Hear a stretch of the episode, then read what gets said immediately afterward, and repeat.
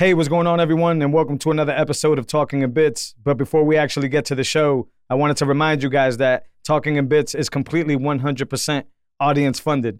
What that basically means is, is that you will never have to sit through no ads while you're listening to Talking in Bits. And the only way we can continue to do that and have been able to do that is with contributions and donations with great listeners such as yourself. So, in order to keep that spirit alive, there's a few ways that you can actually donate to the show. My favorite way is podcasting 2.0 apps. There's a bunch of them out there, but my two favorite are Fountain app and Breeze. And with these apps, it's basically like any other podcasting app. You can subscribe to Talking in Bits. Um, you can load up some sats into the wallet, and you can set how many sats per minute you think Talking in Bits is worth or how much value you're receiving from Talking in Bits. You can do this from both of those apps. Another really cool feature in, the, in these apps, these Podcast 2.0 apps, is the Boost feature. And what the boost feature is, is basically you get to pick a certain amount of sats that you want to send in, and you can embed a message inside of that transaction into the show. And what I'm going to do is week to week, the best ones that come in, I'm going to read them and give shout outs here live on the show. So that's another way that you can help keep this ad free um, and keep this content rolling. Uh, if you're not using the podcast 2.0 apps, then you can head on over to talkinginbits.com backslash donate and there you'll find various links to be able to send in Lightning, to be able to send on chain, and even to PayNym. So go check out the, the website.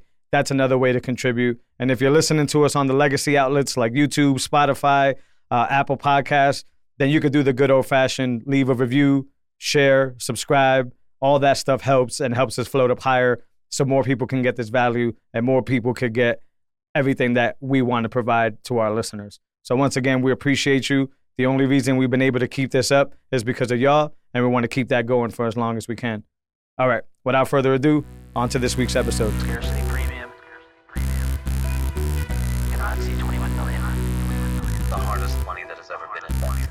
I also made the case for owning Bitcoin, the quintessence of scarcity premium. Scarcity premium. It's literally the only large tradable asset in the world that has a known fixed maximum supply. By its design, the total quantity of Bitcoins cannot exceed 21 million. Cannot exceed 21 million.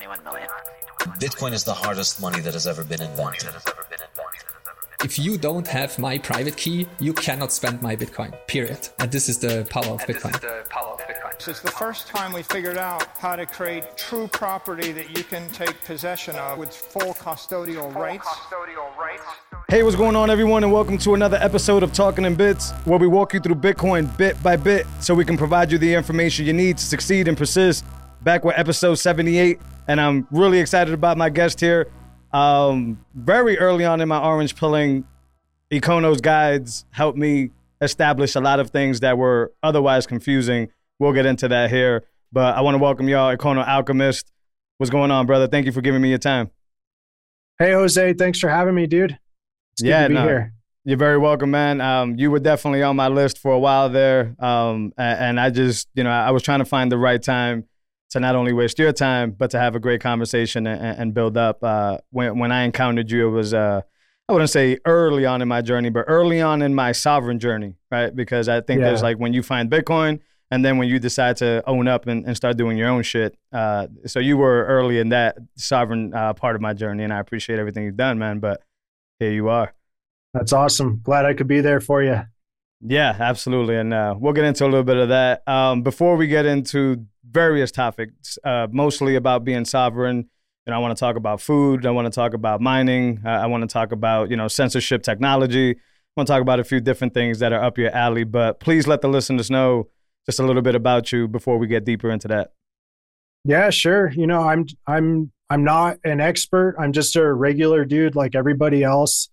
Um, I just happen to, you know, really enjoy writing very detailed step-by-step guides, and so I've kind of found a niche in the Bitcoin ecosystem. You know, taking these kinds of what can be perceived as complex topics and then just trying to break them down step by step so people can digest them and use them to um, you know increase their ability to interact with bitcoin in a censorship resistant way in a self-custodial manner and to just make sure they never lose access to their bitcoin Yeah, that's extremely important because when it comes to information, you, you nailed something right there, which is you need to simplify things. That's one. And then you never tried to take like the guru route, right? Whereas like, oh, you can get this shit as long as you you know pay X amount of sats or whatever. Like you just kind of spelled that out there for everybody, and, and that's crucial, man. Yeah, so like I I decided very early on that I was you know, I wasn't going to treat anyone who was relying on my content for good information. I wasn't going to treat them any other way than how I would want to be treated. Mm. And a few things that really piss me off when I'm trying to like get good information off a website is if like the guide is incomplete and it just gives you like this very surface level like high level explainer and it doesn't point you to any additional resources and it doesn't like fully explain the topic. So that's why I always try to like really go the extra mile in my guides and like explain everything step by step all the way down so that anyone reading it can like start at zero and end at hero. And another thing that really pisses me off is that you know, I'm trying to read this like complex information on the internet and then I got like these pop-up ads coming at me Mm. and all this like other information distracting me so I decided early on like I'm never going to do like advertising space on my on my own blog econoalchemist.com so I don't do like any advertising on there. Um and then like you know I I just I and, and another thing that pisses me off is is fucking paywalls dude. Like Yeah. like just if you're going to put the information out there like just put it out there for people because like all you're doing is like making it more difficult for the person to go and find that information but they are going to find it and they'll find a way not to pay for it especially if they're broke like i am and especially as like i was when i was first getting started like dude i didn't i didn't want to spend the money and and especially coming from like a privacy perspective i don't want to like spend money that's linked to my name right Yeah. and i don't want to spend money that like i don't want my my bank to know that i'm like getting a subscription to this service or paying for this paywall because then they have an idea of what i'm reading right? So it's just like Yeah. dude it just gets messy quick and i and i just like it's aggravating for me when people have to pay for content online. So i try to just you know put good content out there for free and and make the content widely available. And that and what's happened is that's drawn in a pretty decent audience a decent sized audience that you know larger companies notice like bitcoin magazine upstream data the Braiins blog they noticed the kind of crowd that i was drawing with my content. And then those companies started supporting me so that i could put that content together and then and then their name is attached to it. And so when people come to get my content they see bitcoin magazine they see upstream data they see the Braiins blog. And so the the companies are getting you know good exposure to my audience through that route. And the audience is getting the information for free. So it's a win-win for everybody. And i'm you know being supported and making a little bit of money and you know it's helping put food on the table for my kids Yeah, and that's that's a whole uh, like that's a whole organic approach there. So, organic audience, right? Organic companies that actually want to support you, meaning that they don't want to alter the information or they don't want to alter, right you know, your view on things. And that's that that actual value for value model that's being built out here in front of us all, and a lot of different industries here. So, I'm big on that. And back on the um, you know, the paywall thing, it's also a PTSD thing for a lot of people that have paid for stuff and now they have this like deceit feeling where it's like i'm not paying for this one because i'm not going to get you know rug pulled again. Uh, and it just shies them away from your information instead of giving it to them too. So that's another uh, part of it there. Yeah but uh, it's um yeah i call that fiat tactics. I mean it, it's it's you know the the sales funnel where like you said where you give very vague information and then you give them a little box that says, "Oh, you can get the rest of this article for this." And then when they go in there, they get the other pop up that says, "Now you could join our, you know, master team or whatever." Uh, that's all Yeah. fiat bullshit. It's nasty. Yeah, dude, and I, I just don't like that model, and I just you know I would rather just put my content out on my blog for nothing than like deal with any of that trash or try to even like propagate a system like that. Like I dislike it so much, I don't even want to participate in it Yeah. because then I, I feel like I'm giving it I'm giving it some fuel. I'm adding fuel to that fire. And that's why like I don't put any of my videos on YouTube because I don't like the fact that I don't like YouTube censorship Like they're they're very trigger happy when it comes to censorship and taking people down and trying to control narratives and trying con- trying to control the content that people are talking about.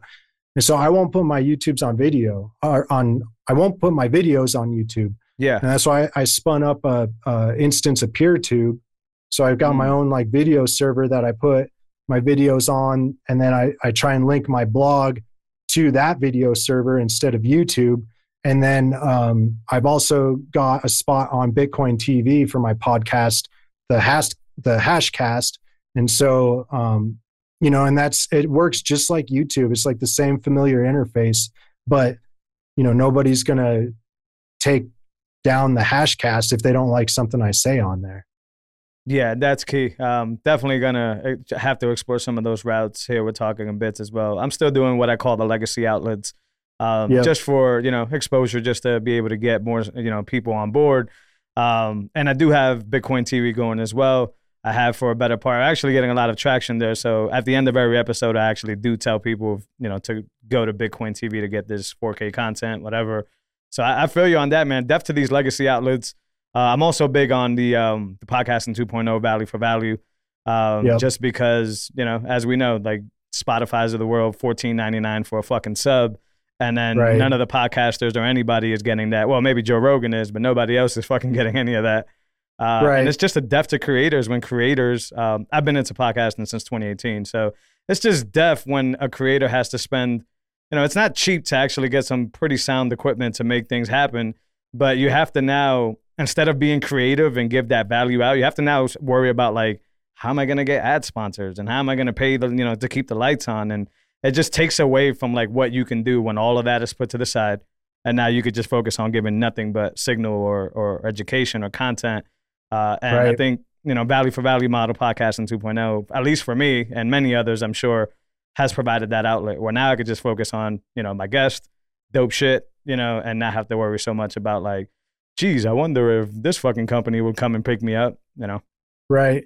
Yeah, dude. Because once it becomes, once like generating that content becomes a job, you know, and you're and you're trying to like figure out all those avenues to to monetize it, it takes all the fun out of it. It completely changes the tone of it. And I just know, like from my personal experience, like, like, dude, it, it just it, it's so much better when I feel like I'm just doing what I want to do because I love to do it and if i'm doing it because i feel like i'm i'm feeling like oh i got to get this done by this date so i can get paid so i can pay this bill like dude that just like seeps into the content and it it poisons it you know it just kind of ruins it in my opinion Yeah. And you can't build consistency with it. So, uh, yeah, I've had a taste of what you just said and with this podcast, which is why, you know, I think it's doing so well, is because I actually love doing it. I love, you know, being in the Bitcoin ecosystem and then learning, right? Having guests like you come on. And it's, it's sort of like a little selfish thing. But yeah, it's like my listeners get to be at the fly on the wall, but I'm also the one that's actually learning here. I'm also the one that's being, you know, and then I had a previous podcast that was not Bitcoin, and it was what you just said. It was like a job, right? It was like when I first Yeah. got started, and I'm thinking like, oh, I need to make money, and that's why that shit doesn't exist anymore. right it's because exactly. it became really difficult. But I was able to at least leverage the skills I learned there. And, and everything I was doing there to you know bring this show and, and get it to where it's at now. So there was a little bit of a of a pro there. yeah definitely always Yeah. good to bring that experience with you Yeah, absolutely. And it's led to other things, right? So now, like, you know, being able to like shoot other video events and and being able to do uh we talked about it before we went on on live, but being able to do conferences now and being able to adapt those skills everywhere, uh, which I would have never learned if I never jumped in, whether it was to chase fiat at the beginning or not. Um, Right. So it's one of those things. All right, just I, I you know because I know you are and your guides are built around helping people just to use an easy term, become more sovereign. I know it's deeper than that. I'm always, I'm I'm curious when I see your post. Was it was your journey like Bitcoin first, and then you saw the importance of sovereignty, or was it sovereignty first, and then you just happened to bump into Bitcoin in that journey? No, dude. When I first got started, so for any listeners who don't know how long I've been around, it's I I didn't start getting in, into this stuff until like December of 2018. You know, Okay. so I- I still feel like I'm relatively new to this space, and um, you know, I learn something new every day. And when I first got started, you know, I my wife and I had like just a little bit of money. Um, this came at like the tail end of me trying to become a day trader.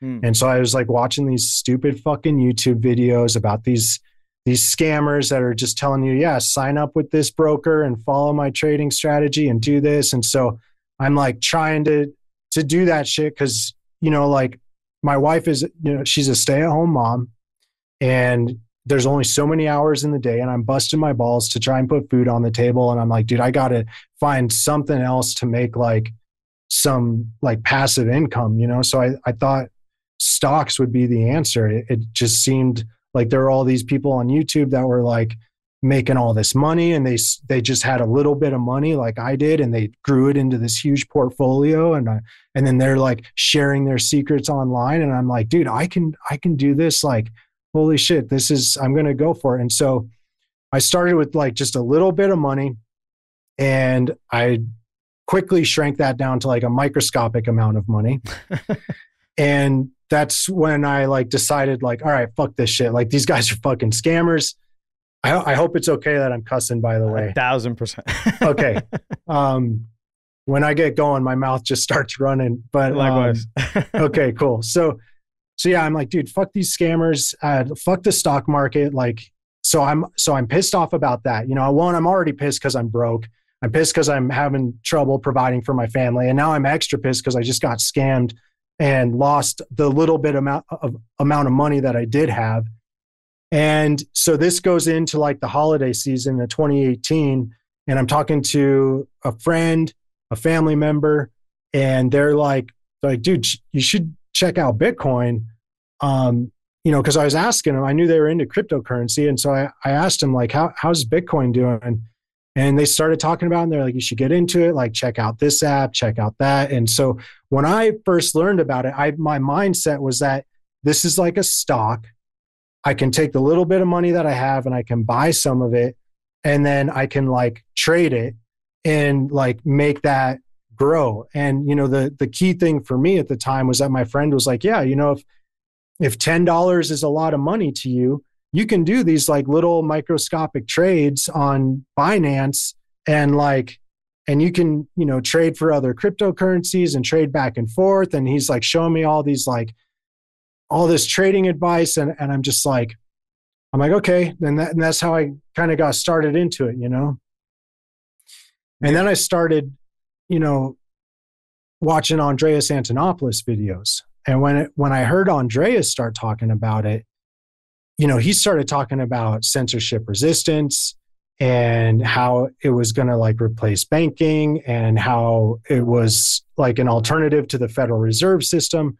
And I was like, dude, this is there's there's something else here. And then I, you know, bought his books and started digging more into it. And dude, for like two weeks, I couldn't eat, I couldn't sleep. I, I was just obsessed with trying to consume as much information about Bitcoin as I could possibly consume. And and that's when I started falling down the rabbit hole and realizing this wasn't just a stock, you know, that there was something else going on here. And really the key for me is that it it it was like this answer to this question I've had for a long time. You know, I my I've seen my friends and my family struggle with financial problems like all through my life. I, I read Behold a Pale Horse by William Cooper at age 17 and so from a very young impressionable age i had this like very um you know disgusted view of the financial of the financial system and especially of the federal reserve Mm. and of income taxes in particular federal income taxes and i didn't know what to do about it but then when i started realizing what bitcoin was and it it, it was kind of like that's that's the answer to these like long preceded problems that have been like plaguing me and my friends and my family for so long. I'm like, dude, there's really something here. And so, yeah, dude, once I, once I, and then I, you know, once I really realized what it was, I, that's when I really started getting into it. But it took a long time for me to develop an understanding of the privacy implications.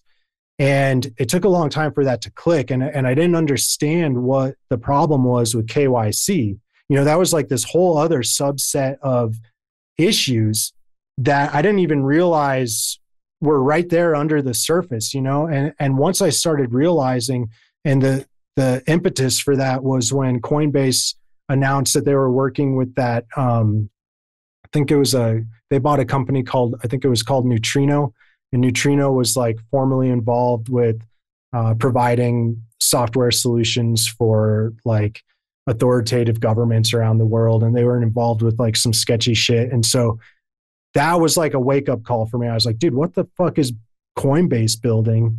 And what are they doing with all this information? And i like i couldn't once i saw that i couldn't look away from it you know? And so i really started like like what what is this kyc aml stuff? And i'm just like holy shit what have i been doing with my like taking my selfie with my ID and giving them all this information. And then it, once I saw that, like, dude, this is exactly how you give them the control to, to gut all the power mm. that Bitcoin has to offer. Like that, that's how you ruin it for yourself. And and so once I saw that, I'm like, dude, that, I got to figure out a different way to to go about this. And that that's when I really started my privacy and like self custody and censorship resistant journey, you know, and that's when I started digging into all this stuff. And and it's just been progressing since then. For some of those that are oblivious to like what the um the worst case scenarios are of KYC and AML, like wh- where yeah. do you see that going? what is the worst case scenario? Because a lot of people are probably like, "Ah, fuck it," but you don't right. think so.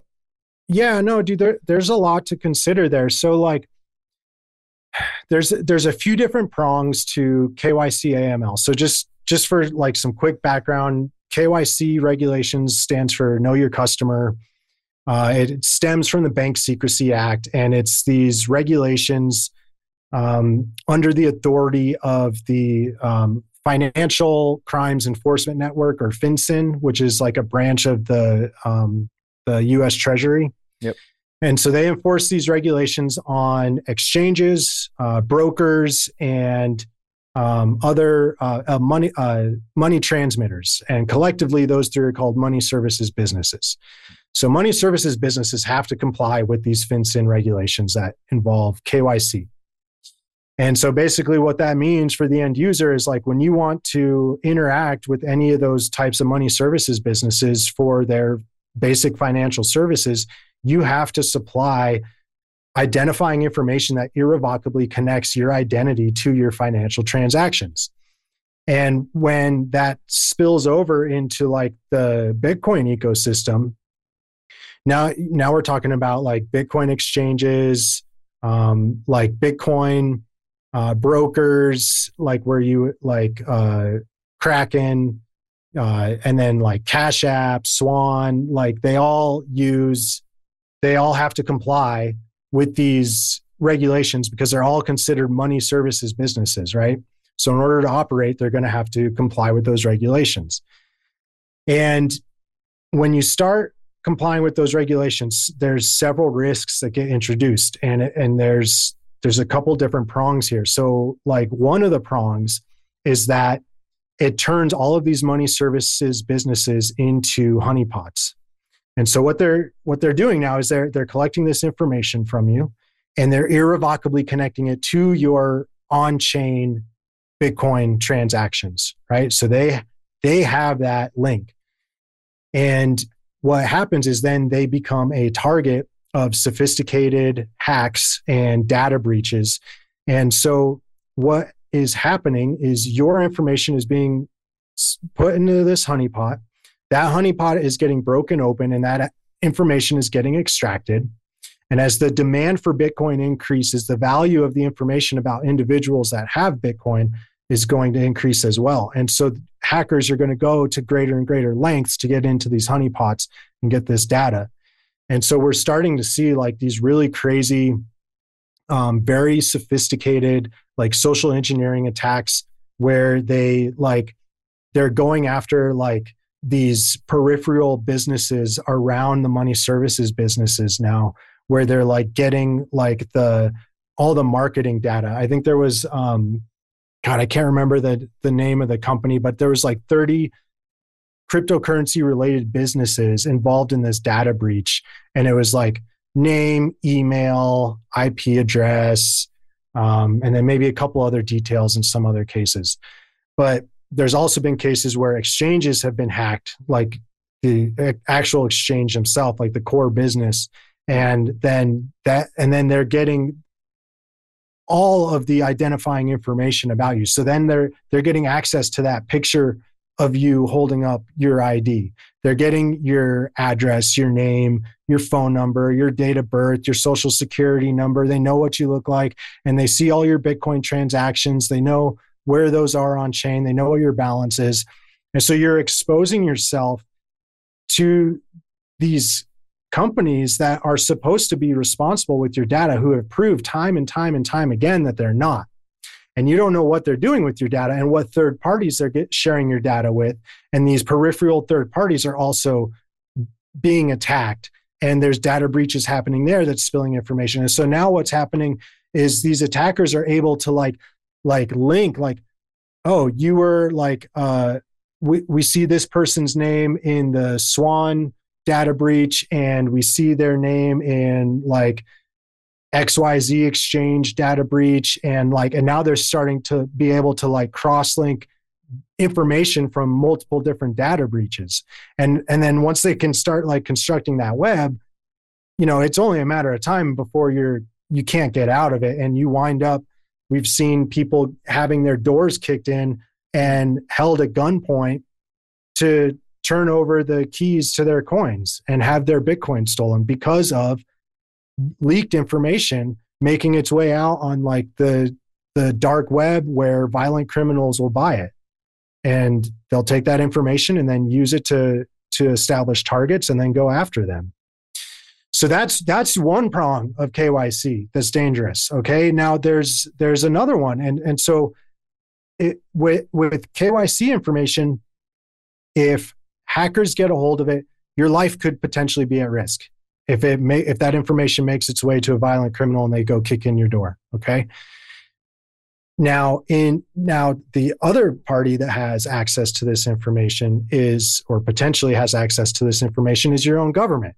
Mm. And if your own government has access to this information, then that puts your freedoms at risk, right? So now what the government can do is they can do things like submit a John Doe subpoena or a summons or a warrant to these money services businesses and just say, we want all the information of anyone with a balance of a quarter of a Bitcoin or more. And, and the money services businesses would either like just immediately comply with that without any hesitation. Um, or they're actively already working with law enforcement, like Coinbase is like in contractual agreements with several three letter agencies around the globe selling chain analysis services to these people and they're collecting all the information about these people um and then uh what was i going to say the um so yeah the, the government will come in and just like put this blanket subpoena down and be like give it give us the information about all these users. So they're they're either going to comply with that instantly or they're already working with them. Or if they have like a very um, like strong legal team then they might question it and they might like you know be resistant to sharing that information. But you never know. It's a crapshoot right? Right. Um so so what's the problem with the government having that information? Well you know we've seen cases where like in argentina they established this one-off wealth tax where they said anyone with more than x amount of dollars in their name uh, has to pay 15% of that. And and we're just gonna we're gonna take that. And so if you have especially if you haven't taken control of your own coins and you still have them on the exchange then you're you're like the lowest hanging fruit because they have all your information and they have the keys to your coins right? right so in the case of like a wealth tax the government would just come in and be like yep we're taking 15% of everything and like what is the exchange going to do you know they're not going to be able to fight that um, now, if you have self custody of your coins, which we can get into that topic, then you know that creates like another layer, another barrier between you and the state's monopoly on violence. But other than like a wealth tax, what they might want to do is like unrealized capital gains taxes, where they're like, okay, well, we see that you've had this Bitcoin for so long and it's increased so much in value. So now 15% of that is ours, 25% of that is ours. And if, especially if they're, if the keys are in your exchange's hands, there's nothing you're going to be able to do to stop that. Right. Um, and then, like another threat from your government is like a 6102 style confiscation, where, you know, for any listeners that don't know, 6102 was an executive order where the United States said, you know, if you don't turn in your gold, you will face 10 years in prison and a $250,000 fine. And no one was allowed to have more than like one ounce of gold on their possession. And so there could be like an attack vector there from a government that wants to come in and confiscate all the Bitcoin. And if you don't have those keys and they're in someone else's hands, then it's not your choice. You know, the the exchanges are always going to do, the money services businesses are always going to do what is in the best interest of the government. They're not going to put your best interest first. N- none of these companies are ever going to put their customers first and stand up and try to fight based on the principles that the customers might believe in.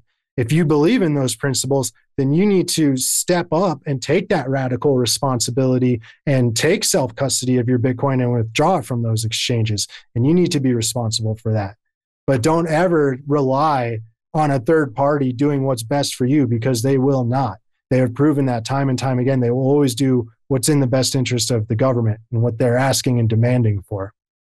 Yeah. And so uh, those are like those are like the two major prongs like KYC and why it's a problem. And like you can avoid both of them completely by just not like just stop giving people your information.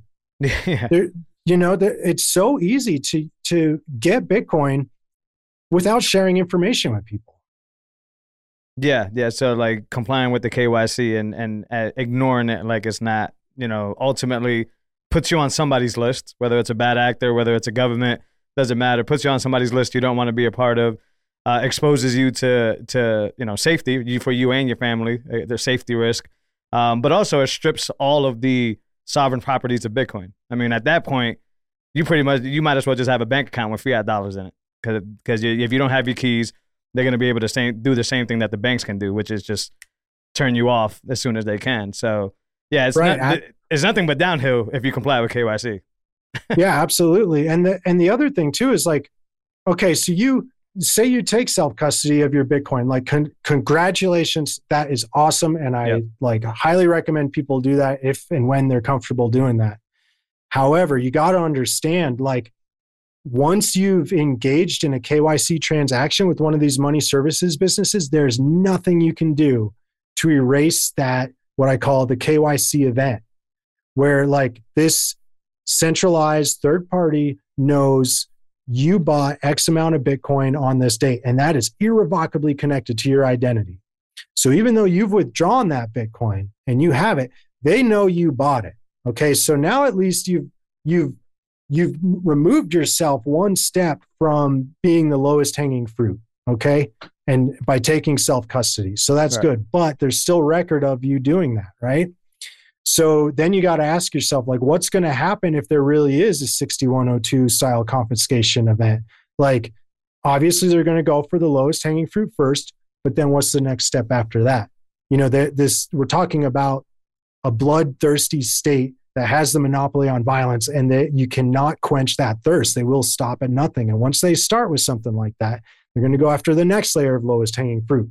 So if you've just withdrawn your coins from the exchange and you got them sitting in your Coldcard or whatever, like, you know, that's great. At least like you're in control of it. However, because they know you did that, what are you going to do when the government comes to you and says, hey, we saw that you bought a Bitcoin and then you withdrew it, and it's just been sitting in this address ever since.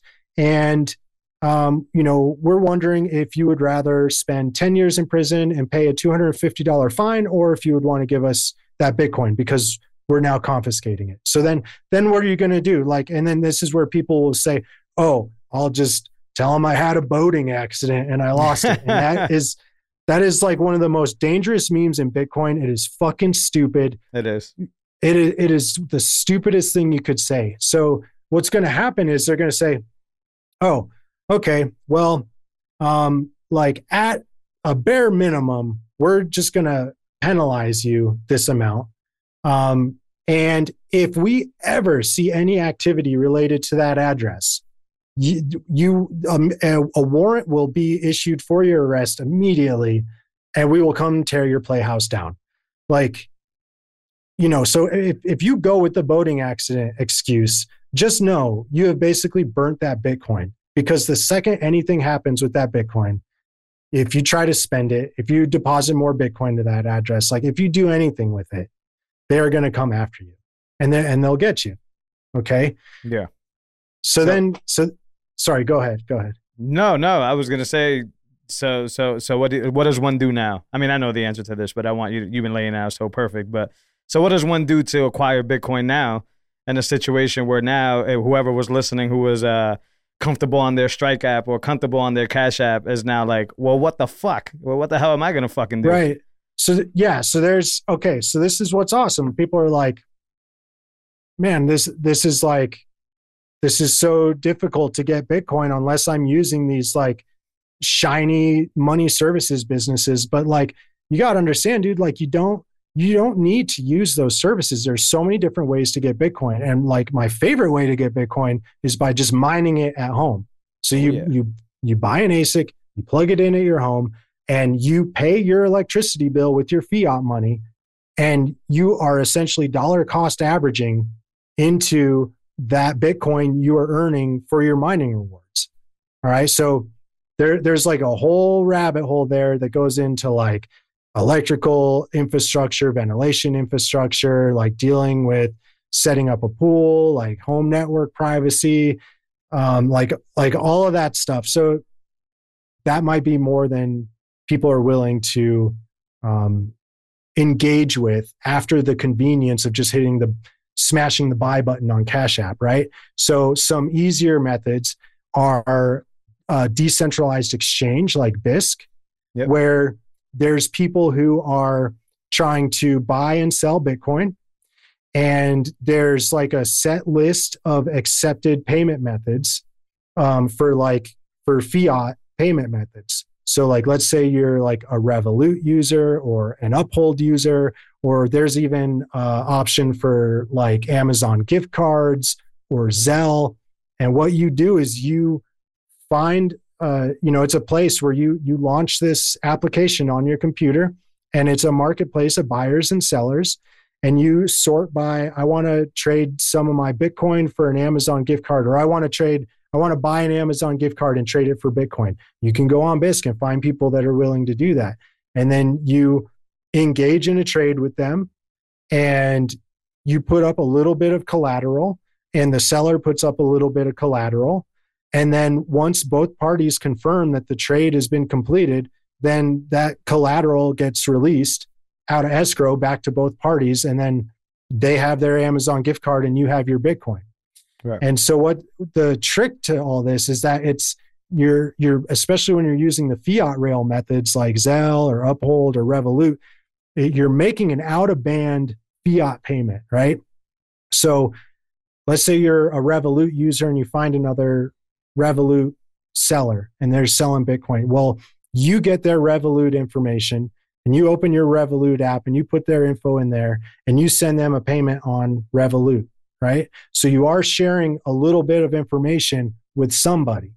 But at least this isn't a centralized corporation that is the target of multi million dollar hacking teams from all around the globe.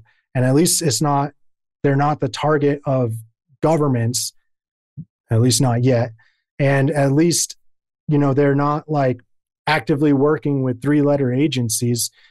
But yeah, you are sharing a little bit of information to make that out of band payment with them. And so um, it's it's just another individual. So usually that looks like you getting their like name or their email address um, or their phone number so that you can make that out of band. So you have the information you need to make that out of band payment. And Yeah. it, as far as like the financial institution is concerned, whatever that is, it, it- Revolut in this case, they don't, Revolut has no idea that there's Bitcoin being transacted at the same time on the other end, right?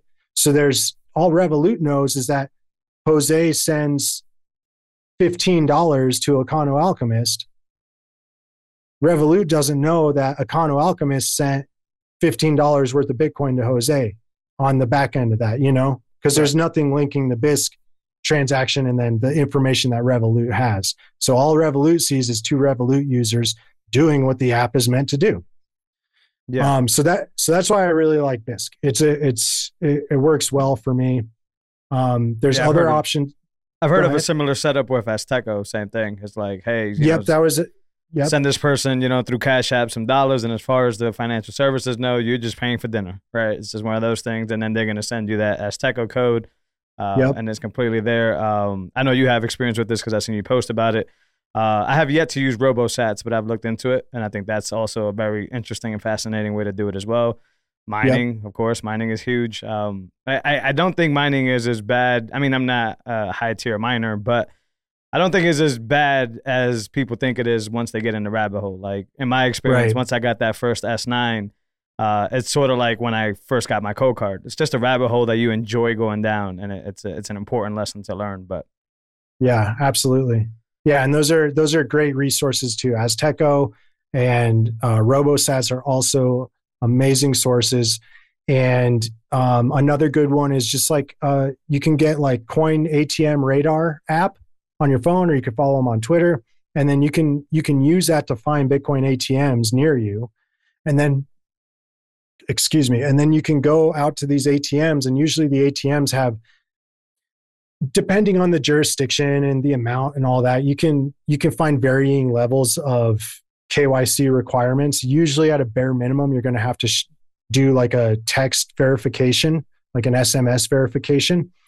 Uh, with your phone number but there's easy ways around that like textverified.com you can go on that website you can buy credits with bitcoin and then you can use textverified.com and walk up to an ATM and put in the phone number from text verified and the ATM will send that code to your text verified account and then you you get that code through the web browser and the text verified phone number and it says nothing about your phone number and then you put that in the ATM and then you know you're verified and good to go and you get your bitcoin um, so that. yeah ATMs robosats azteco vouchers bisq uh, hodl hodl is one if you're in Europe and uh, and mining Bitcoin at home. There and another great one is just figuring out something you can do like selling goods or your services in exchange for Bitcoin, right? And like creating that working economy of Bitcoiners.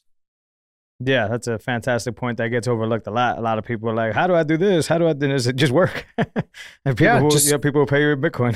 Start asking to get paid in Bitcoin.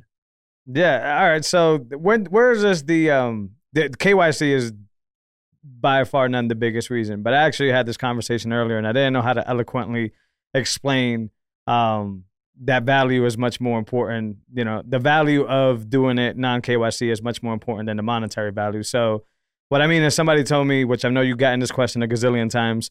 Um, oh, I'm sure you've gotten it a gazillion times why do I need to buy a miner or go into mining? Why don't I just buy the sats?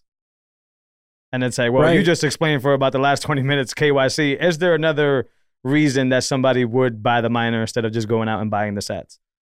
Well, yeah, I mean, you know, K, like you said, KYC is a big reason, and you know, you got to think about what kind of trade-offs you're making by using KYC services. And you know, I've I've said this a lot of times, like it's none of my business what anybody wants to do with their money, right? And like, mm-hmm. who am I to tell somebody what they should and shouldn't do with their money? Like, I'm in no position to be making that call for people. So people got to make their own judgment calls. I just know for me, like KYC services, custodial services, absolute non starter. I will not even entertain the idea for me personally. Someone else wants to do it. Hey, you know, it's the world is your oyster. You do you, right?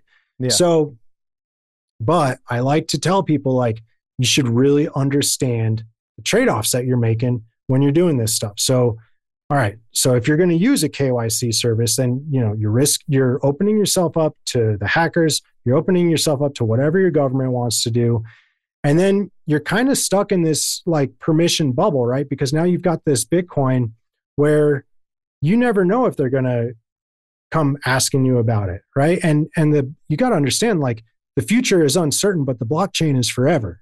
Mhm. So you don't know what is going to happen down the road and what kind of questions might get brought up about a certain Bitcoin donation you made to a particular trucker convoy in Canada that suddenly gets linked to your personally identifiable information irrevocably from transactions that happened three years ago five years ago. You know that stuff can come back to bite you in the ass. So you you you kind of get stuck in this like quasi permission system where it's like yeah you have the bitcoin in your possession. Technically you can do whatever you want with it. But now you've got to think about the possibility of if you do whatever you want with it and someone wants to question you about that later how are you going to reply to that question right? And you could find find yourself in in some hot water depending on what you do with that bitcoin. So so yeah that brings us back to like why would you buy a miner instead of just buying the bitcoin directly. Well because of that because of those reasons because you're mitigating kyc risks you're mitigating permissioned risks. Um, but the other reason too is you know depending on the situation and granted it's not a favorable situation right now for most people but at times and like when i got started mining it was actually a very favorable situation to be mining because for the amount of money i was spending on electricity say it was like 10 bucks a day if i had spent that $10 at an exchange instead i would have been getting like 40% of the Bitcoin that I was earning with that $10 by running an ASIC. And so at that time, like the hash rate was low enough, the price of Bitcoin was high enough, my electricity rates were affordable enough that like all those stars aligned and it really made a lot of sense because I was mining Bitcoin at like a 60% discount.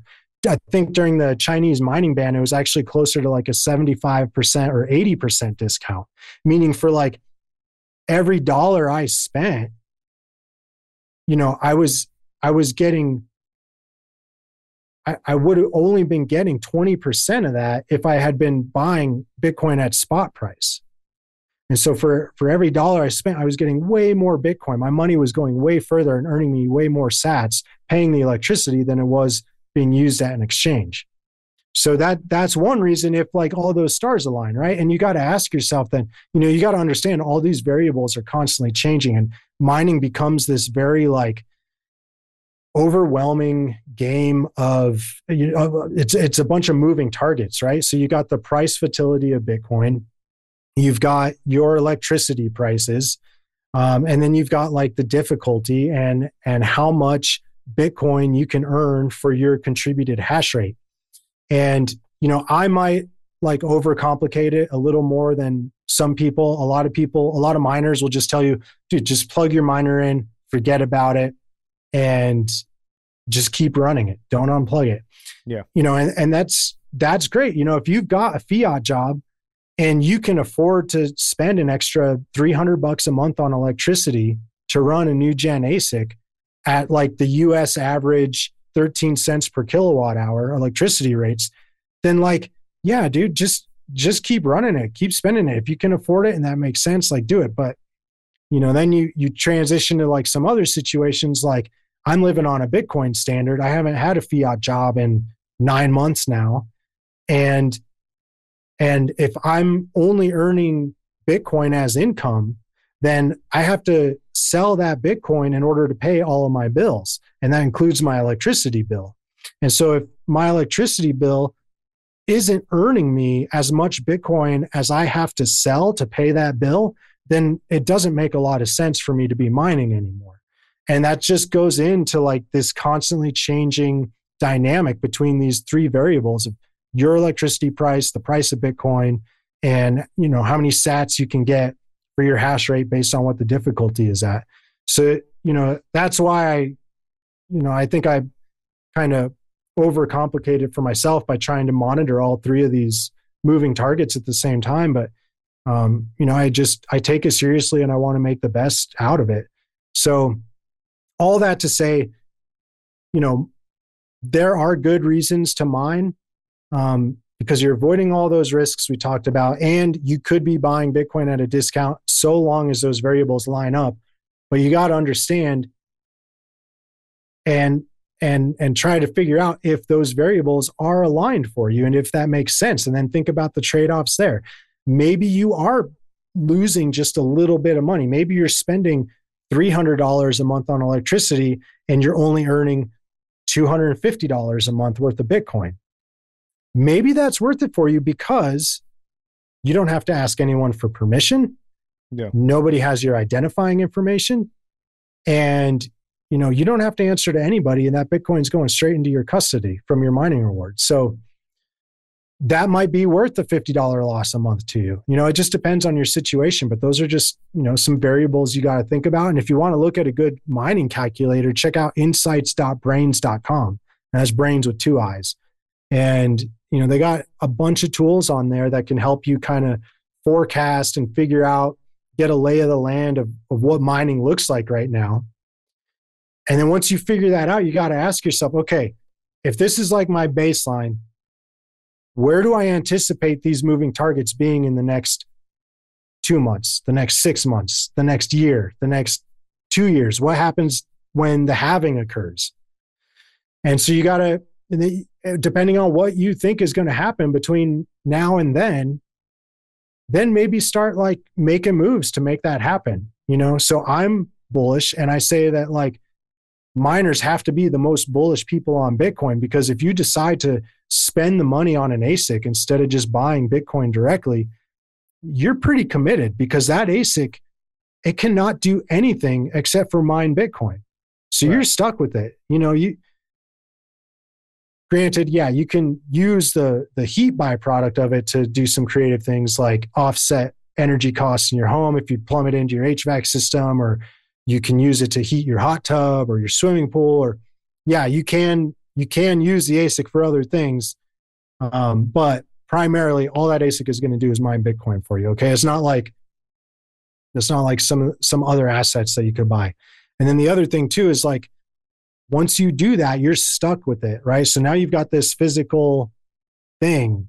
It's not like a liquid asset you have on Cash App where you can just sell it instantly if you get nervous about the market conditions.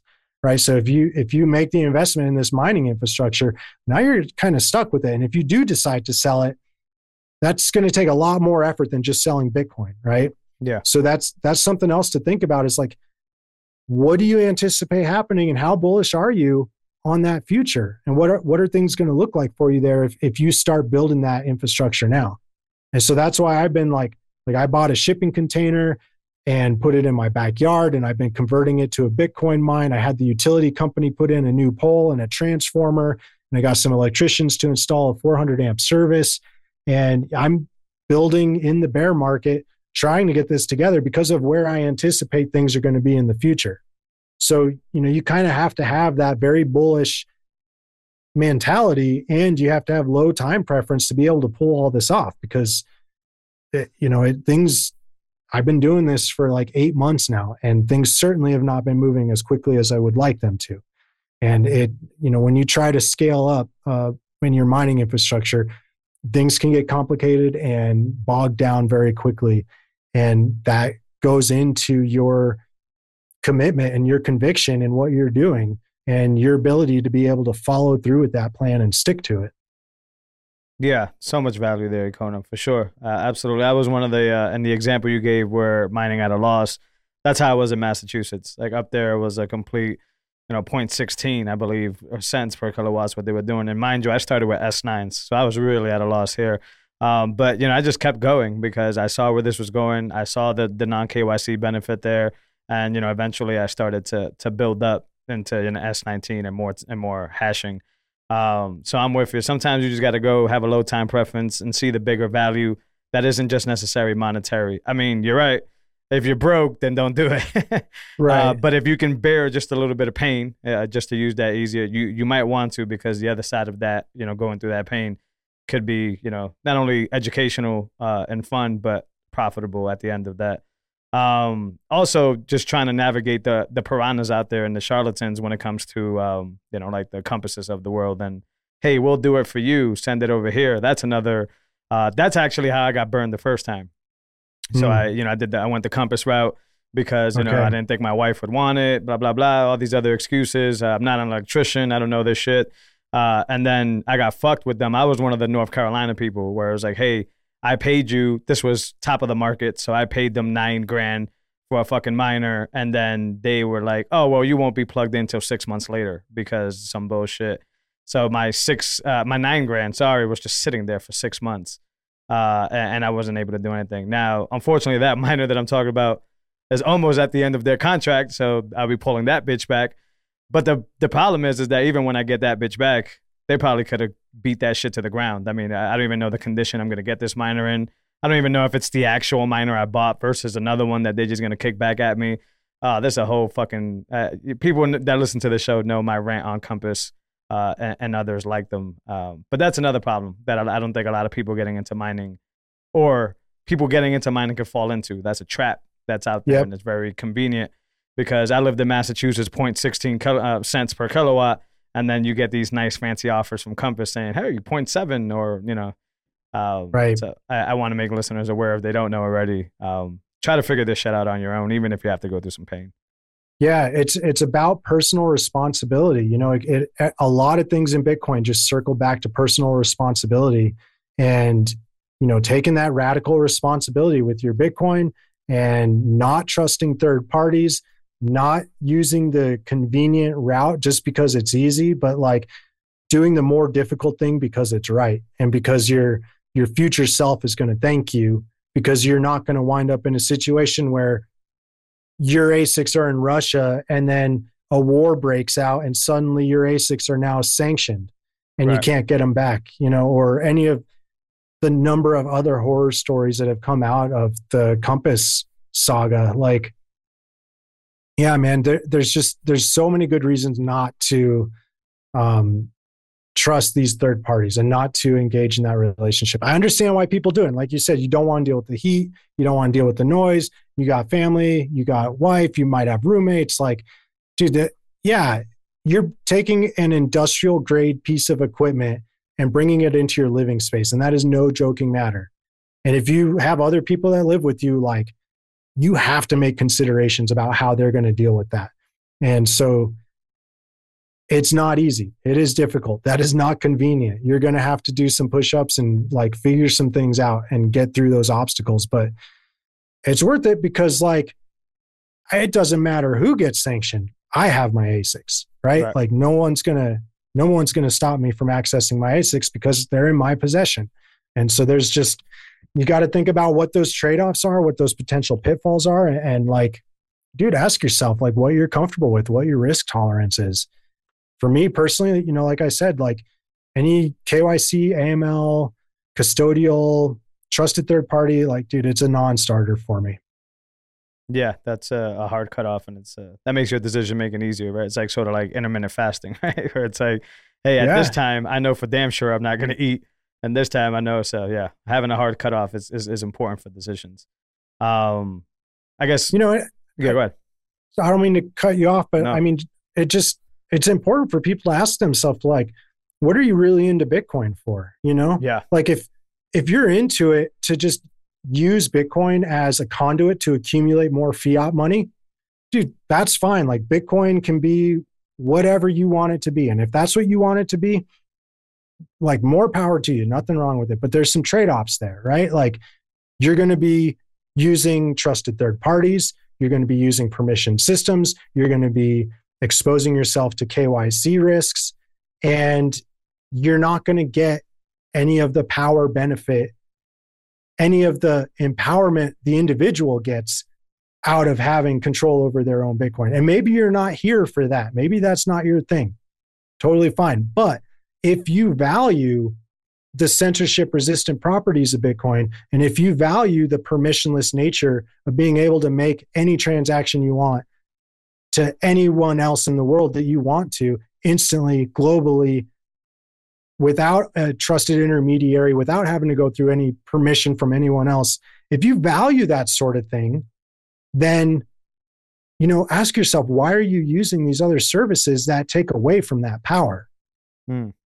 And if if if you're here for the permissionless part of it, then you know you you really got to think about why you're using these these permission systems, right?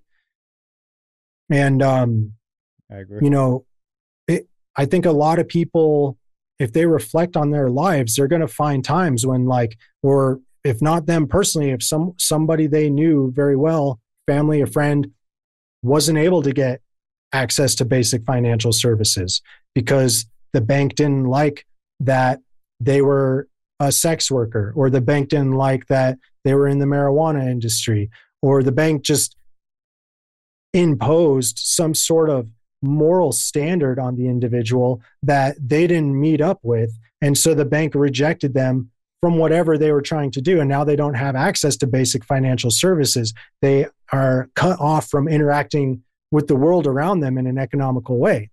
Or maybe you've had your, or maybe you know someone who's had their paycheck garnished, where the hmm. state comes in and automatically takes money out of your paycheck, which you're already living paycheck to paycheck anyways. You're already spending 125% of your income by leaning on your credit card.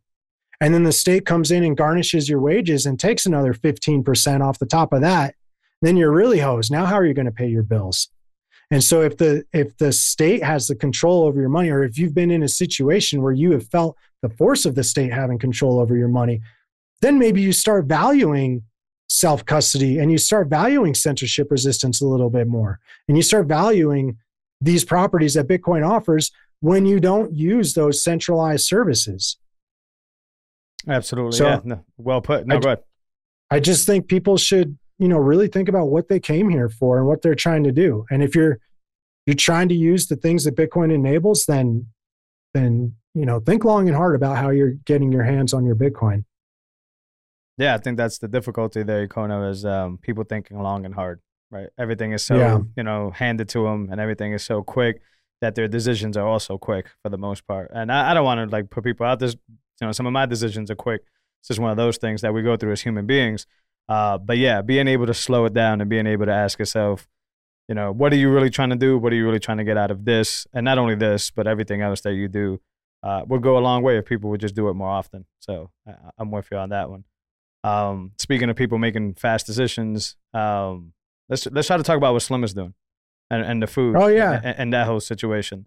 Um, Yeah. So a- as we know, um, in that same vein of analogy, people run to convenience and food. People love to go to the uh, there's a supermarket and, and gather the crap and the poison. People like to overlook ingredient labels, right? People love to you know go pull up to their local McDonald's so they could feed their whole family for a absorbent amount of dollars nowadays. Right. Um, so so talk a little bit about Slim. I know you were out there in Colorado for the Beef Initiative. Um, not necessarily about Slim, but just about his mission and what's going on with the food, in your opinion.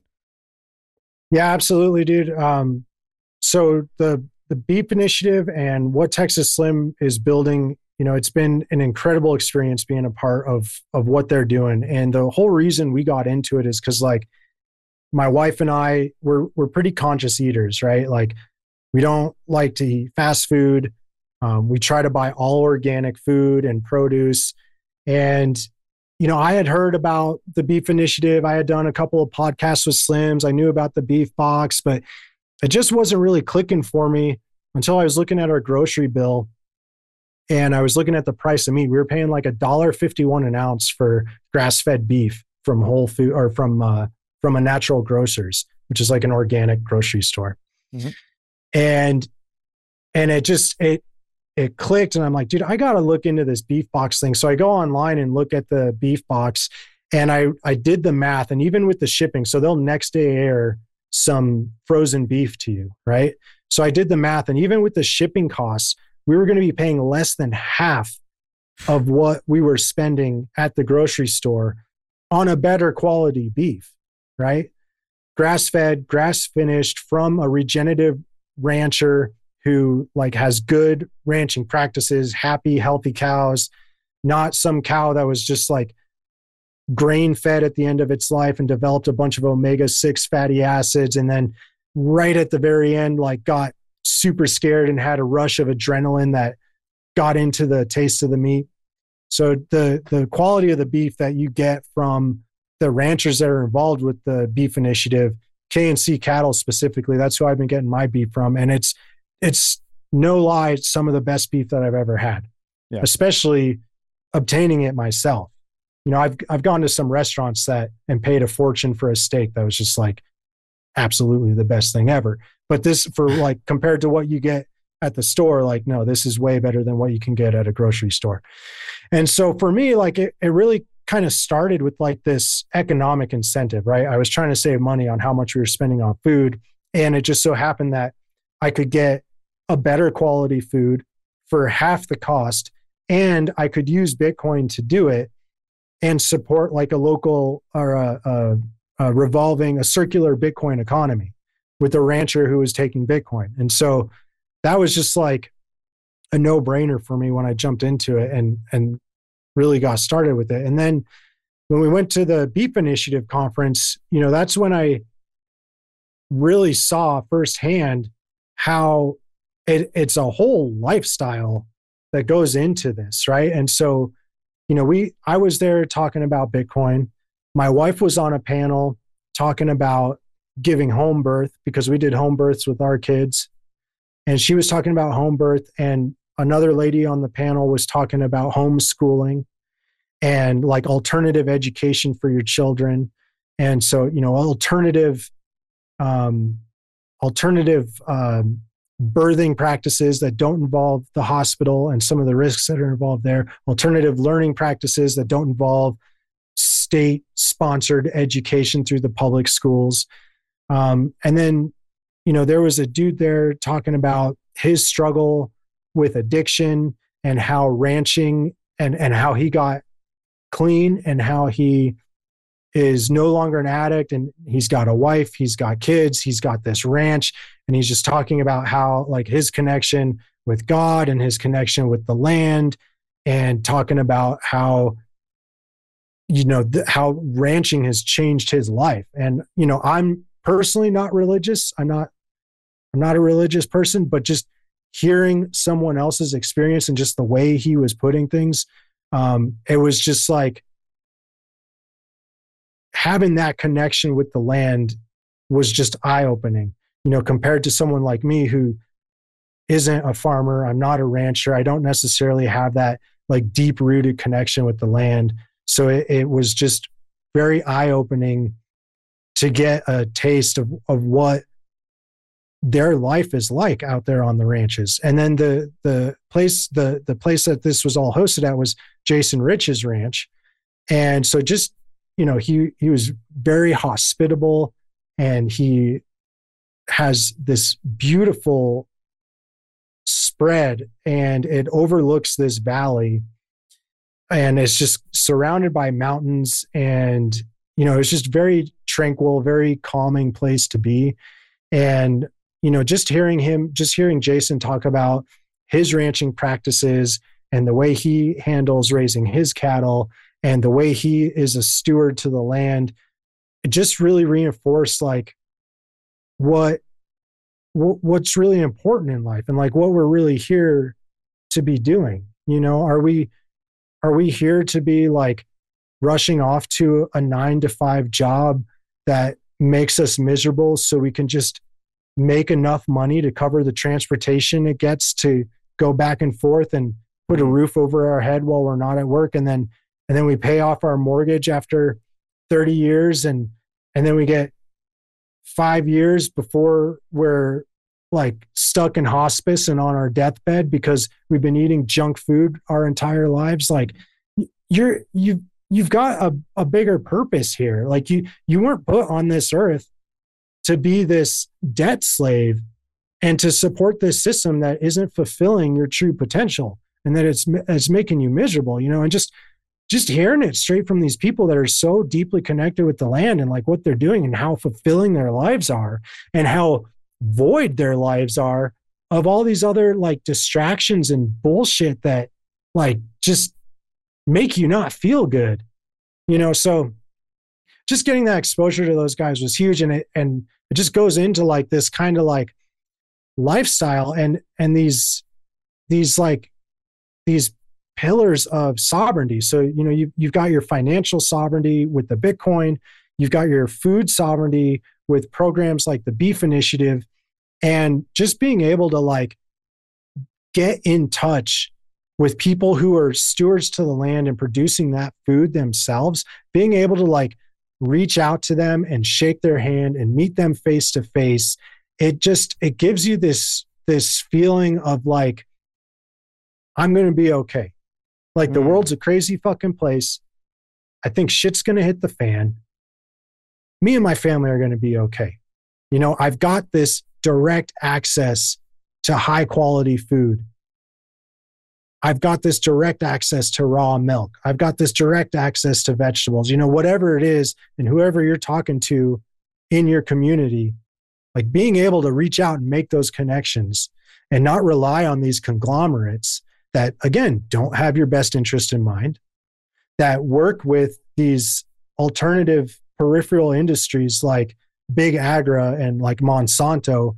Like, you know what happens when they start putting cricket powder in all of your food and you haven't been checking the ingredients and it just dawns on you one day that your new favorite cereal has cricket powder in it and you you've just been injecting your body with this poison you know and, and you've been doing it for years for years they're using the the roundup on all the crops and that's getting into the food and then this food is just I, I call grocery stores monsanto distribution centers because you get all this shit food pumped into these grocery stores, the big chains, and then you go there and buy this food, and then you put that food in your body, and then you feel like shit because it, it's low nutrition.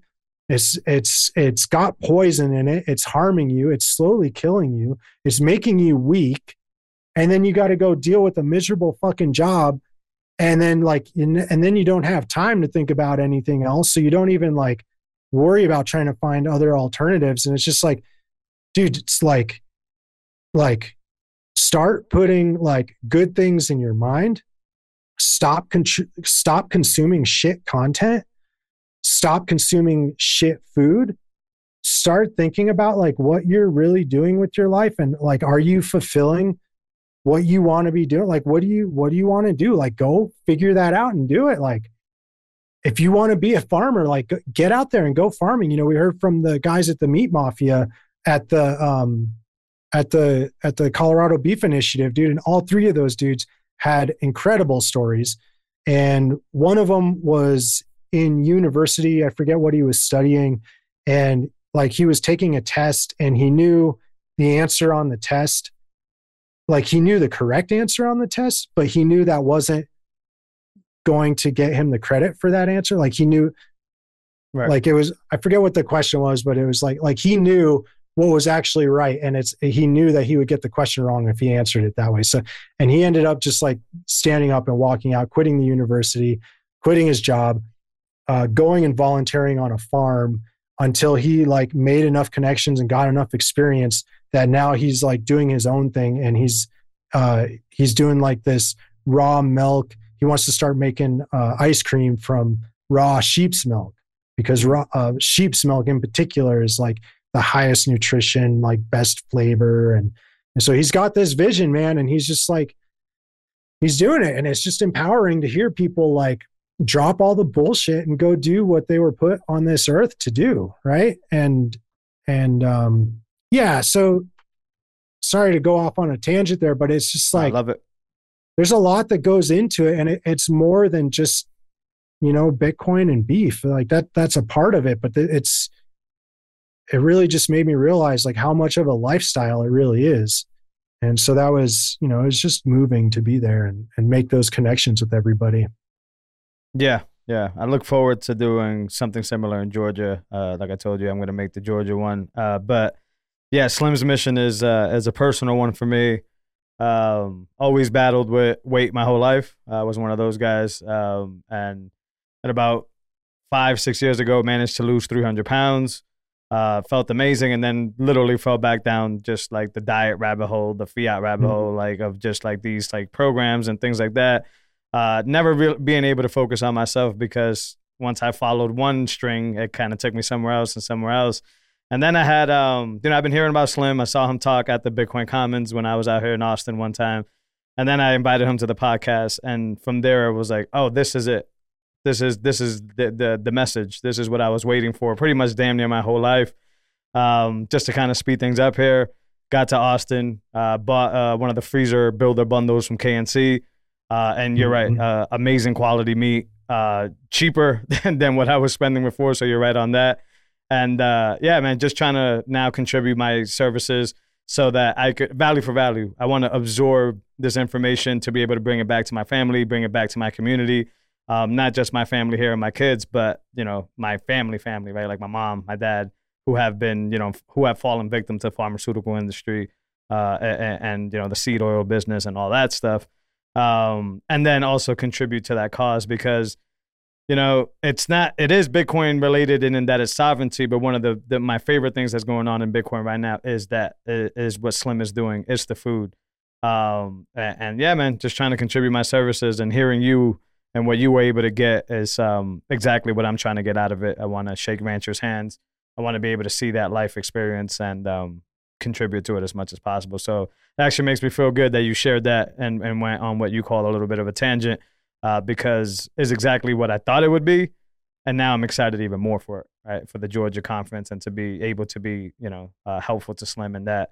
Um, one of the big things coming out to Austin to Texas was that as well, which is like we want to be able to get our food locally. Um, we were up in the Northeast near Boston, and not to say that there wasn't any farmers out there, but it wasn't as mass available as it is down here in Texas uh, and being able to learn, learn that be sovereign, have the wife, you know, start gardening in the background and start to do these things that are sovereign in that journey, and ultimately, um, finally shake off this battle with food that I've had my whole life, right, and with weight my whole life, and uh, I think I'm there. I think I'm getting there, and I think the lessons I'm passing on to my kids, so that they will never be where I got, is actually rolling along, uh, and I'm excited about that. So it's a journey, dude. Yeah, there. One of the guys from the Meat Mafia podcast. I don't. I don't remember the the genetic disease that he has or, or mm. like the hereditary disease he has but he had like this disease and he was like stuck on these medications like that were just like treating the symptoms but he still like had the the problems you know and like dude he went on the carnivore diet and like got like really drill down into the carnivore diet and like good quality beef grass fed grass finished beef and and he stuck with that diet dude and it and it it cured his disease. He got off of those medications. Uh, he just finished running like a hundred k marathon. Shit. And dude, the dude is like he's stacked and jacked, man. Like he he's in great shape. Like you you would have never been able to tell that this dude had any sort of health issues a few years ago. And it was like through changing his diet that the dude like completely changed his body and and whatever was going on with that health issue. And and that was that was another powerful story from the beef initiative. But to your point like dude what whatever you're putting in your mouth to eat is going to to affect your body you know and it's going to affect your mind too and like start putting better quality stuff in your body and you're going to you're to see improvements happen yeah I already seen some. I agree with you on there. Uh, good sir, did we miss anything here? Man, I could rip with you forever. uh, dude, I don't know. Um, you know, I guess like you know, shout out to Upstream Data. Uh, they they service it. They service any um, Bitcoin mining operations of any scale. If if you're looking to spin up multiple megawatts or just looking to mine privately in your own backyard with a black box, they've got solutions that will help you do that, especially if you're trying to take like uh, stranded methane gas that's being wasted on an oil and gas well site. They've got all the technology to convert that gas into Bitcoin. Uh, shout out to Bitcoin Magazine. I contribute with them. So check out their website and the content that they're pumping out and the Bitcoin 2023 conference. And shout out to the Braiins blog. I contribute to their blog. I write articles for them and uh, you know so they they own slush pool which they're renaming to Braiins pool and nice. and they've got that that uh, dashboard that i mentioned earlier insights.braiins.com uh, they're you know pushing stratum v2 development they got a lot of awesome tools going on for miners like the farm proxy software and um, yeah man check them out if if you want to get into mining and check out econoalchemist.com For sure. for- Check out for my Econo. yeah. Shout out to those companies, by the way, but not only uh, helping elevate your work, which should have been elevated anyways, but not getting in the way of it too. That's big kudos to them because uh, since from what I was highlighting earlier, your earlier articles, like your Coldcard article and stuff, your stuff hasn't changed one bit. It's actually gotten better. So like. I, I, I'm very I'm very excited about that. That and I don't feel ashamed of bringing those companies up because genuinely, I don't think they've done anything to water you down. If anything, they've just enhanced you, uh, which is fantastic. And we, we need more of that. So, but yeah, man, where, where can they find your work, Econo? Um, you know, besides those companies, I, I'm more focused on getting listeners to get info from you. So, what, where could they Yeah. find you? Followed you wherever you want to send them. so i've got i got i'm kind of all over the place right now so i've got my my blog is at econoalchemist.com and then i've got some like other stuff on github so if you go to a, econoalchemist.github.io i've also got like a whole other set of articles and step-by-step guides i put together on there. I'm trying to get everything transferred to one place. It's just taking me a while. Uh, and then you can follow me on twitter. My handle is at econoalchemist and um, also, I have a podcast called the Hashcast, and it's just a it's all about Bitcoin mining news, developments, um, home miner setups, privacy implications, and like the state of the network. And I do that at every difficulty epoch. So every 2016 blocks, I put out a new episode, and that will show up on Bitcoin TV.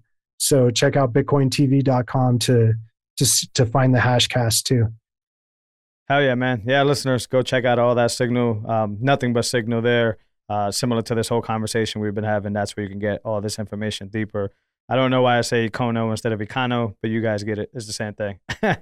tomato, It's cool. tomato. I've been Yeah. called worse. Yeah, I think we all have. uh, but I appreciate your time, good sir. Uh, for the listeners, you know where to find this podcasting 2.0. If you got any value from this conversation, we're gonna get Econo uh, five percent split here on this episode. So make sure you support and get some value back if you found any value there. For this 4K content, we could definitely go to Bitcoin TV. That's where you can get an archive of all this, you know, fantastic content that I work very hard to produce here and get over to y'all. And if you guys are not on the Bitcoin standard of media and you're still on the legacy outlets, the Spotify's of the world and all that, not really quite sure what you guys are waiting for, but you can rate, share, and subscribe on those platforms before I take them off those platforms uh, and allow you guys to be able to get us to float to the top on these crappy algorithms and be able to get some signal here to some other people that may not know yet. So that wraps up episode, episode 78. I appreciate you guys as always. I appreciate you, Econo, and I'll catch you guys next week. Later.